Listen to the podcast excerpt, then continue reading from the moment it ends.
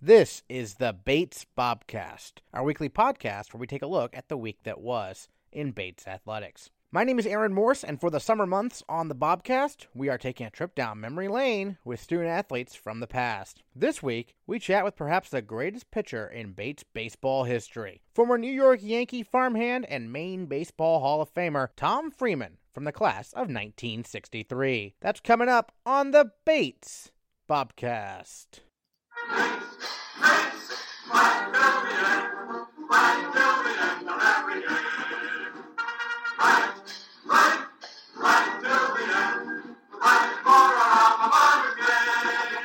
You can find Thom Freeman all over the Bates baseball record book. He pitched 18 complete games in three seasons and struck out 181 batters. Both are program records to this day. In 1962, Freeman was the winning pitcher in seven of the Bobcats' 12 victories, leading Bates to the Maine State Series title and the Eastern NCAA Finals. And in 1963, he was named a second team All American in the college division by the American Association of College Baseball Coaches. Standing at six foot six or six foot seven, depending on who you ask, Freeman also starred on the basketball court, helping Bates advance to the NCAA regional finals in 1961. Freeman graduated with a degree in psychology and a career earned run average of 2.47. He then signed with the New York Yankees and played four seasons in their farm system. As a Yankee minor leaguer, Freeman learned from the great Whitey Ford, and his height was even the subject of a Yogi Berra quote. The Hall of Fame catcher turned Yankee manager was quoted in the Sporting News as saying, These are the tallest kids I've ever seen in our camps. Good thing we don't pay rookies by the inch. Freeman went on to have a long career at IBM, and in 2016 he was inducted into the Maine Baseball Hall of Fame. Today, he joins the Bobcast to reflect on his time at Bates, including his close relationship with the famed Bates head coach, William Chick Leahey. I applied to four different colleges, and uh, uh, two were in the Boston area, where I grew up, and I felt like I wanted to get away from home. Bowdoin did not accept me, uh, which made it all the more uh, fun to beat them on on, on the playing fields. but uh, Bates uh, thankfully did accept me, and uh, uh, actually a friend of my mom's was uh, a cousin of Milt Lindholm, which didn't hurt, and. Uh, my next door neighbor had gone to Bates and graduated in 1955 and had good things to say. So, uh, and actually, another friend of my mother's uh, husband was a professor at Bates uh, for uh, quite a while. Anyway, that's uh, how it happened, and uh, rest is history. Certainly, and then you played basketball and baseball there at Bates. Um, well, we'll start with your actually before we get to Chick Leahey, who I know had a big impact. I know you played with under uh, Bob Peck for basketball and had a lot of success there also. Um, what was Coach Peck like? Bob was very uh, military-like. Uh, he was an ex-marine, but he was a, he was a good coach, and uh, he went on sabbatical my senior year, and uh, we got another coach that came back to Bates who had been a football coach mainly, named Vern Ullum, and he took the job for that one year that Bob was on sabbatical. Well, uh, Vern's method of coaching basketball was, I guess you could describe it as somewhere between football and rugby on a hard court. so uh, it was different, but. Uh, he was very enthusiastic, and we had a good good time. What do you remember much about your sophomore year, basketball wise? Because I, I, know the team that season went to the NCAA regional finals. It was the kind of the first postseason appearance ever in Bates basketball history there in, in 1961. Well, we had a we had a real good team, and basically we had a, a center named Jim Sutherland who was probably the best rebounder in New England, and uh, scored well for us. And I started my sophomore year, and we got nominated for the tournament. And uh, interesting little war story is that our first game was against Springfield, and we had played Springfield during the regular season and beat them. And so uh, prior to the tournament, uh, the coach for Springfield was quoted in the newspaper as saying the reason they lost to us during the season was due to poor scouting. so, needless to say, that was good bulletin board fodder for us. Uh, if we didn't need to get psyched up, that would have done it. And uh, so we ended up beating them again in the tournament, and and we lost uh, the final to Williams College by about I think six or seven points. So they had a very good team. And maybe you already know this, but uh, when Williams went to the next level to play the final eight, it was in Evansville, Indiana and the shenanigans and the, the crowds and so forth were so awful that they came back and they convinced what became NESCAC teams not to participate in uh, NCAA tournaments. That did, I don't think that changed until my son was at Williams and they went to two two tournaments. That was in the early 90s. So for all those years, NESCAC teams did not participate in NCAA tournaments. And of course, when we were there, of course there was no there was no CBB, there was no NESCAC. It was the Maine state series. It was four teams the three little schools and the University of Maine Orono. So uh, that was it. Uh, as far as basketball, I learned a lesson my freshman year uh, to pay attention to my books because I was declared ineligible my second semester. So I couldn't play basketball uh, or baseball my freshman year, second semester. So that's the reason I only played three years of uh, baseball at Bates. And uh, but it was a a lesson well learned, and uh, I came back and succeeded in graduating. I did talk to one of your contemporaries uh, a while back, uh, Howie Vandersea, and he mentioned that you know, I mean, obviously Bates has always been very you know academically oriented, but in particular in that time, I mean, yeah. sports were an afterthought. I mean, in terms of the campus and whatnot. What was it like? You know, how do you make those adjustments in the classroom uh, when you kind of got that wake up call? I guess, right? Like a lot of students, I think I learned everything in class, and I really didn't know how to study back in the room. So uh, I had to learn how to do that, and uh, that was the basic issue. And in fact, uh, when I finally had grades good enough to have an, uh, cuts, I don't know today whether everybody has cuts or what, but back then you had to have a certain grade average to have any kind of cuts to cut class. Well, by the time I got to that level, I was so afraid to take cuts that I never took any anyway. I was afraid I'd miss out, miss out on something that I needed to know. And uh, so that's, um, but school was a lot different then. I mean, you maybe you've already heard all these things, but we had to go to chapel every week. There were Saturday morning classes uh, because you met you met uh, three times a week, so that required uh, Tuesday, Thursday, and Saturday classes to meet on Saturday morning. We had five courses, not four.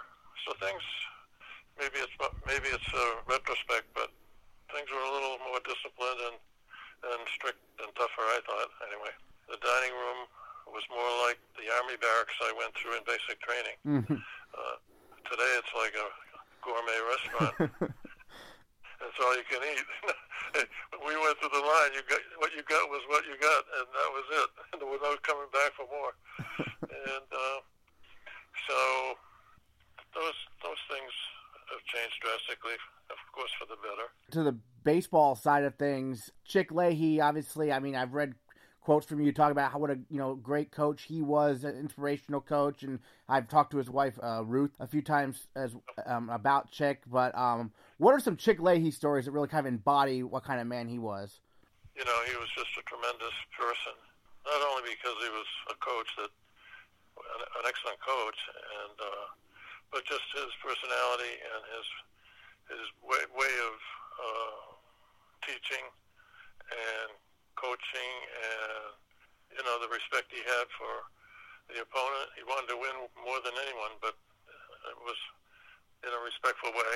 And uh, we had some great rivalries, uh, especially with Colby and uh, their coach John Winkin, who was a very well-known coach. And uh, we remained uh, lifelong friends, and uh, never went to Lewiston without stopping by to see him and Ruth, and uh, we knew all the kids, and so uh, we have great memories. And uh, I think one of the best stories I have regarding on the field, uh, an on the field event was during a game at Bates.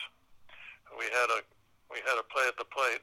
The opposing runner was called safe, and uh, I can't even remember the the issue that that was being argued. But Chick came off the bench, and that he he really got into it with the home plate umpire, whose name was Bill Donovan, a well-known local guy who had um, umpired for years.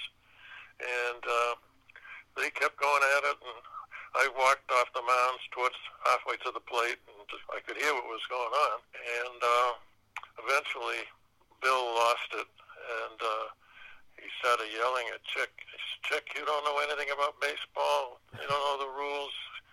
So Chick, that was the wrong thing to say to Chick. So Chick gets in his face and says, Bill, he says, I've forgotten more about baseball than you'll ever know.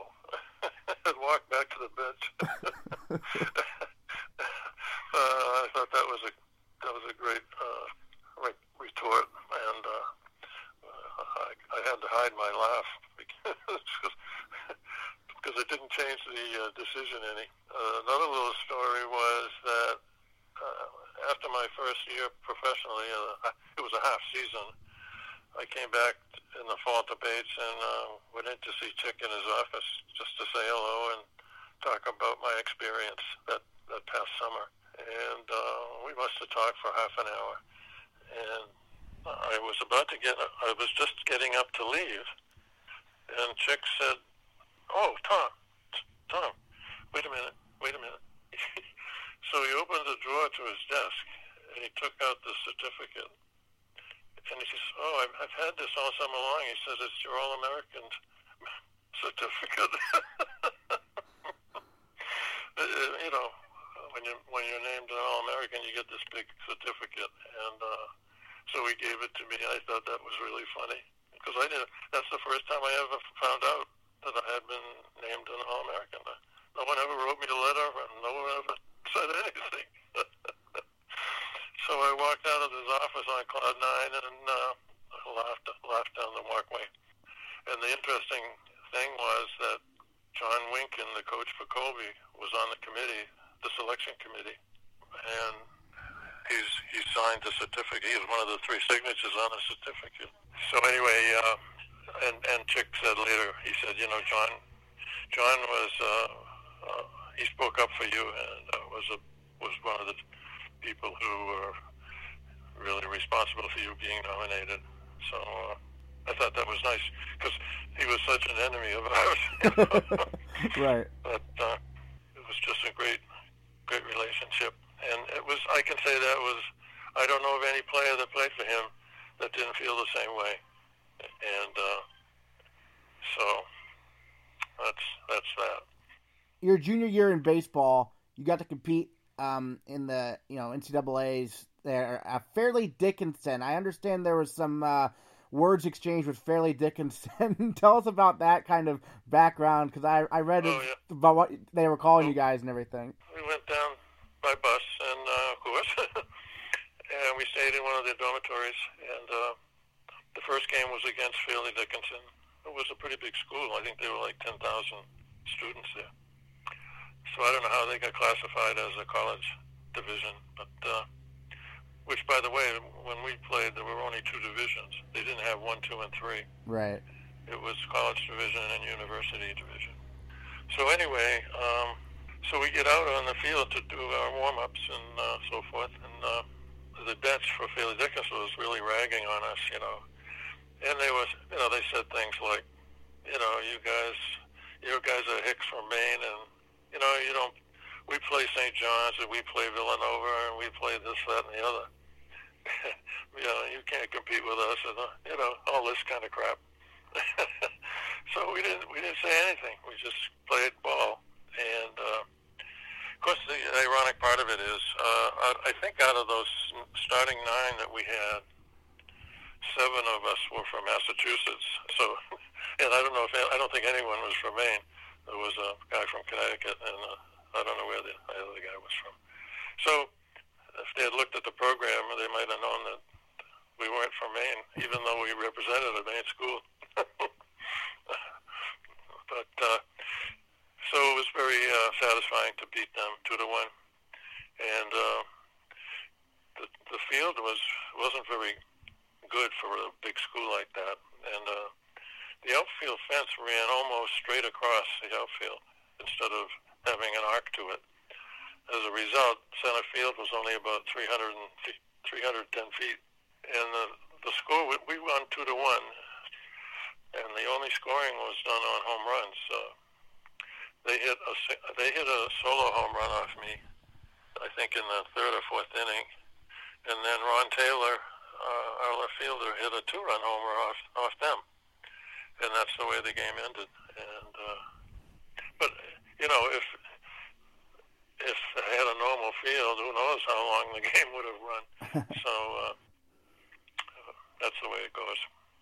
At the time, did you realize how significant it was for you know Bates, not only baseball but also basketball, to have you know made NCAA's like that, or was was the history kind of not something you were aware of at the time or anything like that? I don't think anyone before me, or I don't know if anyone after me, has played basketball and baseball and, and gone to the NCAA's in both sports. But my son, my youngest son, was the captain of the Williams basketball team. Graduated in '95, and they used to play Bates. And uh, I came up to see him play in Lewiston his the junior year, and uh, saw some old fans that used to come to see me play. and uh, fortunately, I think he scored 20 points, so he had a good night. but anyway, yeah, it, it was satisfying to go to those two tournaments, and uh, in, in both cases, we didn't have any idea we were going to be picked. You know, it just came as a total surprise. I mean, there was no there was no big uh, nominating night or anything. It was decisions were made in probably small little offices somewhere. Yeah. Uh, but uh, the funny story about the Springfield tournament, the basketball, was that we had a big contingent of fans go down to the game. One of the fans was was lived in my dorm. He was a good friend, still is. He had a bobcat that was mounted on a wooden plaque, like uh, standing up on a wooden base. It was a, it was an actual stuffed bobcat, and he used to take that to all the games and sit in the stands and hold it up and so forth. Well, when the Springfield fans saw that, it got pretty testy, and they, there was some there was some fisticuffs in the stands. They was trying to steal the bobcat away from us, and uh, we had a bunch of football players that were guarding it, so it they didn't get it away. But and of course we were playing the game. We didn't know what was going on until afterwards. but uh, those were some funny events. That and the uh, about pranks. Uh, one of my classmates uh, used to lead uh, on at least two occasions during the four years he was at Bates. He and a buddy of his would go down to Bowdoin and they'd paint they'd paint the polar bear in front of the gym. They had a big, huge cement polar bear that uh, they'd go down there and paint it some color. I don't know, maroon or and. Uh, he'd have to his father would have to fork over the money to have it sandblasted and cleaned up. uh, there were always a few pranks, like you probably heard about the fact that they put a Volkswagen inside the lobby of Coram Library one night. How do you pull that off? yeah, well, it wasn't just turning it on its side to get it in the door, but to do it without getting caught by the night watchman. they must have had a key to get in. the other prank that I remember particularly was during chapel one morning. Uh, somebody had gotten into the chapel the night before, and they rigged up this wire that ran the whole length of the the middle aisle down to the front of the church of the chapel. And at a designated time, a little electric motor carried a lady's underwear on that wire all the way down the middle aisle. uh, seemed funny at the time. In chapel, that probably didn't go over very well with the folks uh, running chapel. Uh, I don't think they caught the person. I was curious about your teammates. Um, yeah, I know you played with Howie Vandersea in, in baseball. Uh, what was what was he like to play with? I mean, obviously he's he's known a lot for his football accomplishments, but obviously also played baseball there with you. Well, Howie was was tremendous. He was he was just as intense on the on the baseball field as he was on the football field, and he was a he was when he hit the when he got a hold of one, you know, it went out forever. Uh, you don't you don't remember you wouldn't know what the old baseball field used to look like, but anyway, he uh, he cleared the fence. Uh, it had to be over 400 feet one day, and uh, he was a first baseman, very athletic, a big guy, but very athletic, and uh, very positive, always encouraging everyone. And uh, we had some. My my roommate Monty Wilson was our center fielder, and my other roommate was Webb Harrison, the depart, uh, lately departed football coach. So the three of us roomed together for three years, and uh, it was a good match. We never had a harsh word between us in three years, which is pretty unusual. and uh, you know, we had Eddie Wilson was a second baseman who was a has been a trustee and a, a long time supporter of Bates College, and uh, John Lawler was a, a native uh, kid from Auburn, Maine, who played with me both baseball and basketball and I went to work for him after I retired from IBM. Uh, he was a vice president at AT Cross Company in Rhode Island, so I worked for him for years, and we've been friends for over for 60 years. And he lives just over the line in Rhode Island, so we get together all the time. As I said, we had two good years, uh, 62 and 63. So I was wondering about your professional career in baseball, pitching in the Yankees organization. Chick had played in the Yankees organization also. Did did you go to him for any advice or anything when you signed with the Yankees? Because he, he played in their organization as well back in the day. Oh, Chick played after he got out of the service. Yeah. After World War II. So it, it was the late 40s when he was playing, and uh, but he knew he knew the scouts, and uh, I think he was he was instrumental in making sure that uh, the Yankee scout got up to see see a couple of games, and uh, you know there were about eight teams that were were looking at me, and uh, uh, three or four of them made serious offers, uh, money, and uh, but I was most disappointed in the Red Sox because the scout that had been pretty hot on my trail during my junior year, he died that winter, and they kind of dropped the ball. They, whoever took over either didn't want to drive to Maine or wasn't wasn't excited enough about what he read, so that, that was kind of disappointing because I would have loved to sign with the Red Sox. But the Yankees were a first-class organization, and when I saw the way some other organizations treated their minor league systems, uh, I'm glad I I was glad that I made the choice I did. So, you basically, just glad I gave it a try because if I hadn't, I would have always wondered whether I would have gone all the way. But uh, when I left, it was time and uh, to get a real job. and uh, I have to give a lot of credit to my wife, uh, Claire, who uh, put up with. I think we counted one time that between the between the day I graduated from Bates and the day I hired with IBM, we lived in 13 different places, and uh, we were like vagabonds. and then we had our first child the last year I played, and uh, it was time to move on. Uh, didn't look like I was going to make it to Yankee Stadium, so that's what happened. And uh, actually, my wife's my wife's father uh, was a, a night watchman at Bates, Economy. Mm. We used to call him, but he was more than that. He was a great guy, and uh, he, he went to work actually after I met Claire, and uh, he. Uh, he was well known on campus. All the students loved him, and uh, they used to call him Mr. B. And if you talk to an alum, if you if you talk to any alumni um, who graduated in the 60s and 70s, they'll know who Mr. B is. And uh, so, uh, you know, we have a we kind of have a, a Bates uh, history, and my wife growing up in Lewiston.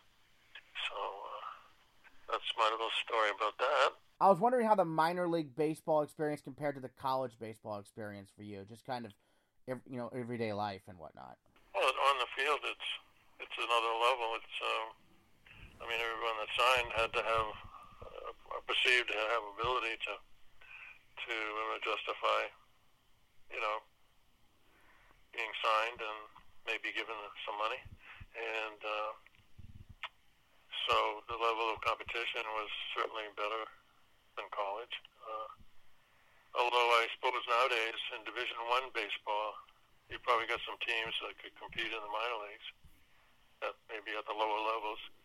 But you know, all the pitchers threw hard, and the batters had uh, good swings, and uh, but only only a few players make it, and uh, I did have the pleasure of playing with a few guys that did make it in the Yankee system, and uh, against a few players that made it for other teams, and uh, that was kind of interesting. I played with Bobby Murcer and Fritz Peterson and Mel Stottlemyre, and I played against Rod Carew and uh, couple of other guys I can't remember right now, but who made it to the Hall of Fame. So uh, they, it does happen. But it's a, I said it was a vagabond's life. One year uh, after we got married, uh, my wife met me at the team that I was assigned to after spring training, which happened to be Greensboro, North Carolina, in the Carolina League. And uh, so I picked her up at the airport and dropped her off at an apartment I had rented. And uh, filled with food, and uh, and uh, I left for the ballpark. And uh, I said I'll see you maybe around nine or ten. So I came back around nine or ten and said, "Honey, don't don't don't unpack." I've just been sent to, to Binghamton, New York, oh. New York So the next morning, we packed up the car and drove to Binghamton, New York. and uh, fortunately, the landlady bought all our food, which was very nice of her. And uh, those are the kind of stories you remember. Uh, another funny story is uh, uh, one night in Binghamton, you we always came out to start warming up around uh, 4:30, 5 o'clock for a 7 o'clock game, and uh, usually there was only like four or 500 people in the stands, and this night, as time went on, the stands started filling up and filling up and filling up until they were full. There wasn't an empty seat. There must have been 1,500 people there. So I went along the, I went to the, someone in the box row seats who came to every game, and we all knew him. And I said, uh, he said, what's going on tonight? You know, the place is full. And he said, oh, this is IBM night. Oh, well, I didn't at that point. I didn't know IBM from ABC, so uh, I didn't know that I'd be working for them a couple of years later. But uh, one one night a, a year, they would buy out the the park and give the seats to their employees. Uh, their headquarters was uh, in the Tri City area there, and uh, so uh, that was the, the biggest crowd we ever had all, all season long. You pitched against Rod Carew. What was that like? you could tell he was destined to make it because he was just such a good hitter. His his, his form and uh, what he tried to do. You know, going back to Bates itself, you know, we had some memorable professors, and uh, to say nothing of Milt Lindholm, who was a, a legend. But uh, we had people like Do- Dr. Tagliabue, uh, an English professor, and uh, and Professor, uh, Professor Bushman, who taught German, and he was a tremendous uh, basketball fan, and his son had played uh, there, as well as uh, uh, the debate coach. He was a big basketball fan too, and they'd get up and they'd sit up in the balcony with Dean Boyce, who was the dean of men, and they were the most rabid fans. I mean, they were almost if they were down in the stands, they'd have been thrown out. But another story uh, for you is that um, during my senior year, or during the spring, uh, most students were taking interviews with companies or schools or whatever. So one day, about two weeks before graduation, I get a call from Dr. Kendall, who was professor of psychology and education, and he kind of ran the uh, he ran the process of interviews scheduling companies and so forth. So he said, uh, he said, he left a note in my mailbox, and he said, "Could you please come and see me?" Uh, and he gave me a time, and so I went into his office and uh, come in, sit down, and he said, uh, "How's it going?" Uh, a little small talk, and then he said, uh, "You know, I've noticed that you haven't taken any interviews with any companies or uh, schools." I said, "Do you have a do you have a plan? Or what, what, what are you thinking about doing after graduation?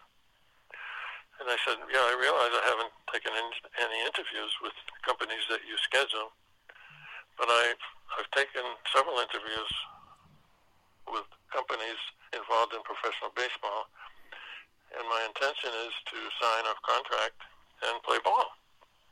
Well, he almost fell off his chair.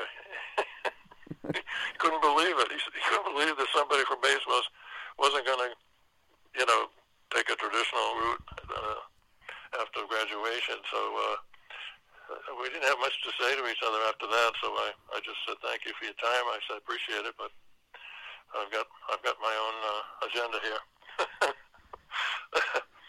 and uh, you know, between between my first half year, uh, of course, the Vietnam War was going on, just starting. So when I got home in September, I said to my parents, I said, you know, I've got to do something about my military obligation if I expect to keep playing ball, because if I get drafted, forget it. So I joined the the the, uh, the reserves. Was off to basic training within two weeks, and uh, spent the next winter vacation at Fort Jackson, South Carolina, to do my basic training and got out just in time to go to spring training in, in Florida. And uh, so I had uh, I had six years in the reserves. So the year I was in Binghamton, uh, my mother kept calling me on the phone and saying, you know, I'm getting these letters from the Army saying you're not attending drills. And if you don't show up, we're going to re- reinstate you onto active duty, and you have to do three years. so my mother's frantic, of course, and so I said, well, I said, why don't you contact? And I gave her the name of a man who had scouted me, and was from Arlington originally, and had been very helpful to us. So she got a hold of him. He got a hold of the New York front office in New York and told them what was going on. And they said, oh, gee, we overlooked sending a letter to the Army for your deferment, you know, your occupational deferment during the summer, which which alleviated you having to do drills. So because they had forgotten to do it, you know, the Army didn't know any different. So uh, they got to the Army in time, and I, I I could just see myself being dragged off the mound some night by the by the the military police. but uh, again, that's that's my war story for for Army service. Fortunately, I never got activated to go to Vietnam, and uh, uh, which I'm thankful for. The other thing I mentioned, I, I, I didn't mention, but when we were talking about dining in those days, it, there was no co-ed dining. It was uh, men's men's commons, and the, the the ladies had the the dining room in the dorm over there. Uh, except on Sunday, at noontime you could you could go over to the the women's dining hall and have uh, co-ed dining. they don't want you getting too close. Is that how you met your your wife then? No, no. I actually oh. I met her uh, at a party locally, and uh, okay.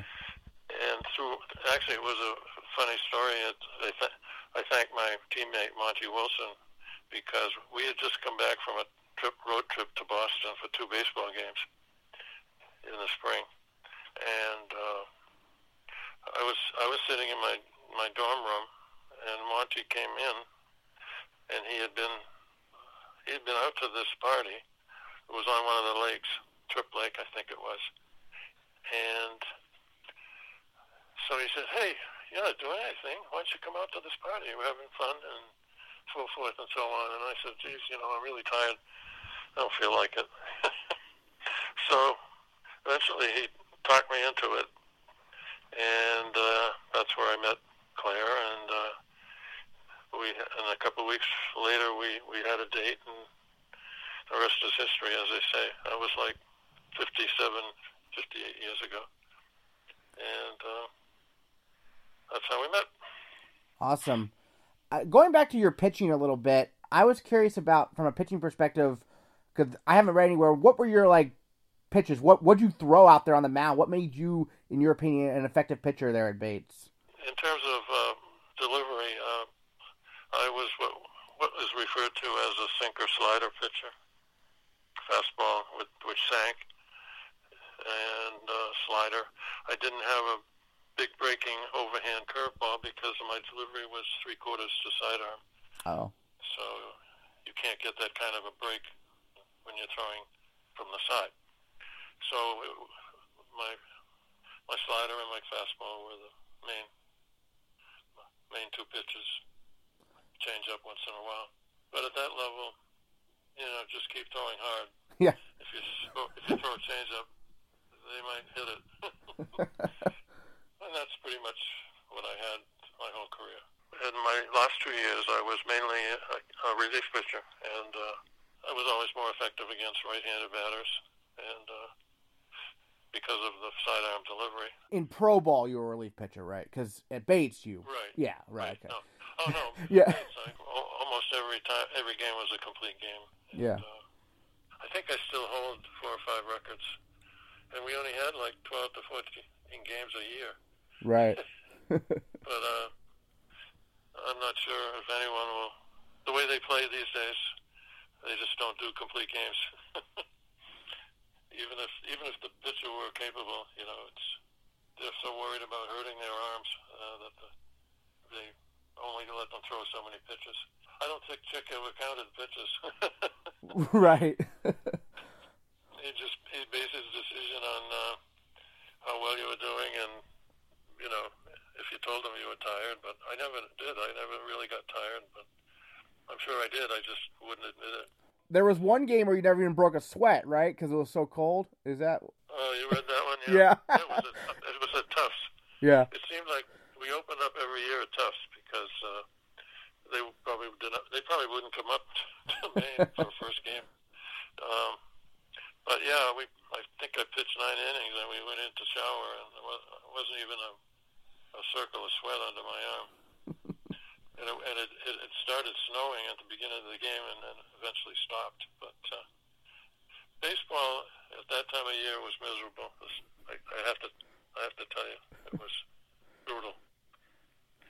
And as I said in my Hall of Fame remarks, you know, our southern trip was to Boston, Yeah. and all, all our all our uh, all our state series games were north of us, and you know we we never got out on the field hardly to practice. We were everything was in the cage.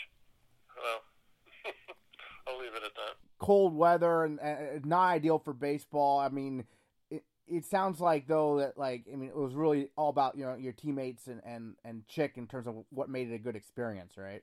Yeah, yeah. Oh, the team, the, the camaraderie, the team teammates that you played with, and uh, you know, uh, it was uh, having John Waller play both basketball and baseball with me. Hmm. It was it was fun, and uh, actually, Howie played one year of basketball. Okay. I think one year. Um, but you know that's tough. Three sports. it's tough enough playing two. You know, we knew soon. We no sooner got through the basketball season, then we we were in the cage the next day. Uh, you seem to know about Bob Peck, but he became he became the AD at Williams College. He Right. was there for many many years. And when I took my youngest boy up t- t- to interview uh, at Williams, uh, the coach there uh, a few days later he ran into Peck, and he said, "Hey," he said, uh, "I'm considering a, a player coming here who says that his father played for you at Bates." And so Peck says, "Well, who was that?" And he said, uh, "His name's Matt Freeman. His his dad's uh, name is Thom."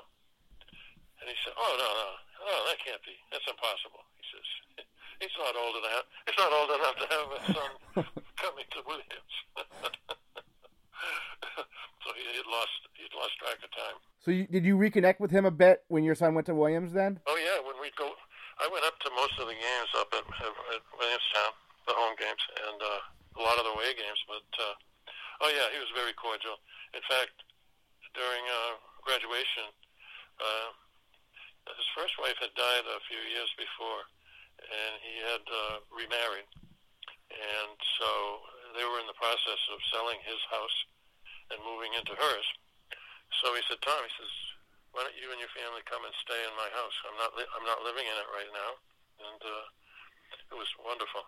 It was a big house, and so all, we all stayed there, and uh, so he was always very nice to me, and he was he was very helpful to a lot of coaches, especially in football, like Webb and Russ Riley in basketball, and he gave them uh, assistant coaching positions at BU, and and uh, when he was there, he Peck had had gone to BU to be the AD there before he went out to Williamstown, and uh, so he he was very instrumental in helping several coaches uh, that came out of Bates. So Chick Leahey never had an assistant coach when we were there. It was just he was they, they didn't have a budget for those kinds of things, and the other subject about recruiting, everybody says, well, geez, were you recruited? I said, what?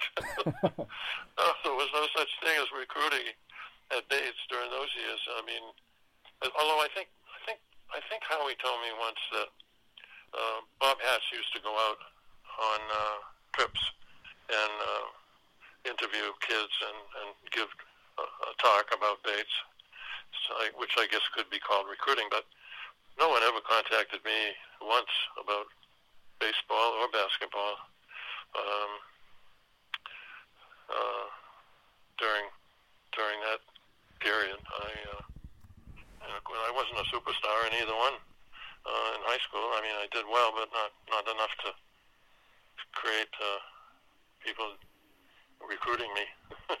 How did you feel? Kind of Bates prepared you for the rest of your you know career, going through life basically after graduation. How do you feel Bates kind of prepared you for that? Well, uh, I guess in a couple of respects, what I learned uh, in terms of turning my academic performance around taught me the, the value of hard work and uh, uh, sticking to the to the goals that you have, whether it's in your family life or whether it's in your business life.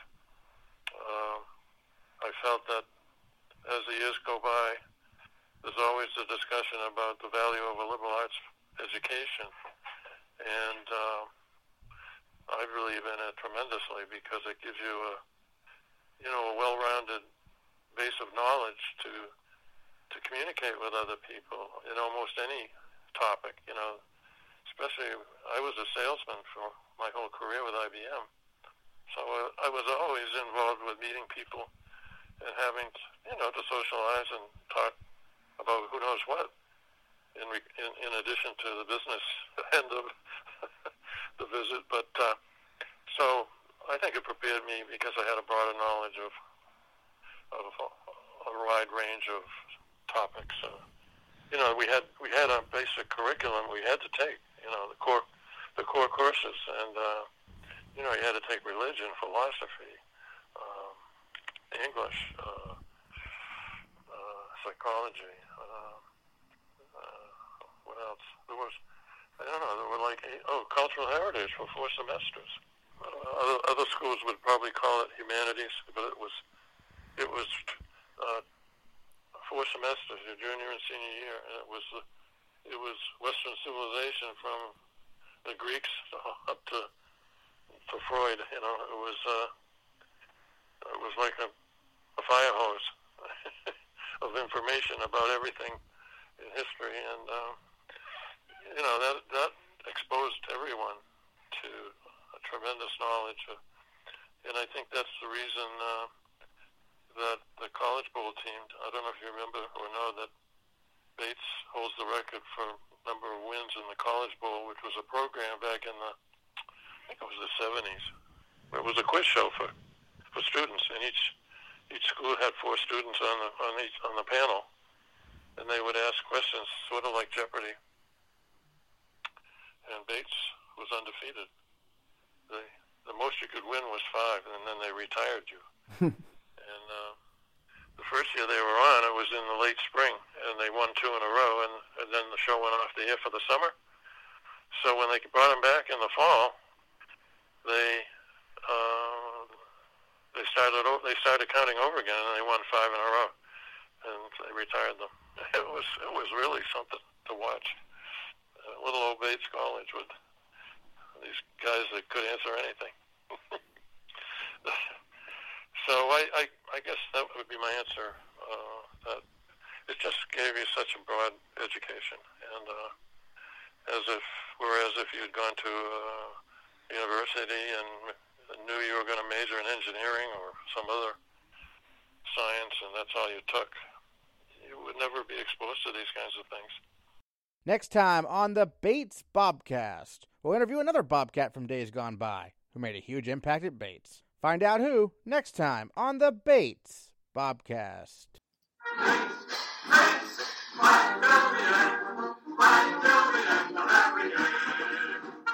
Right, right, right till the end, right for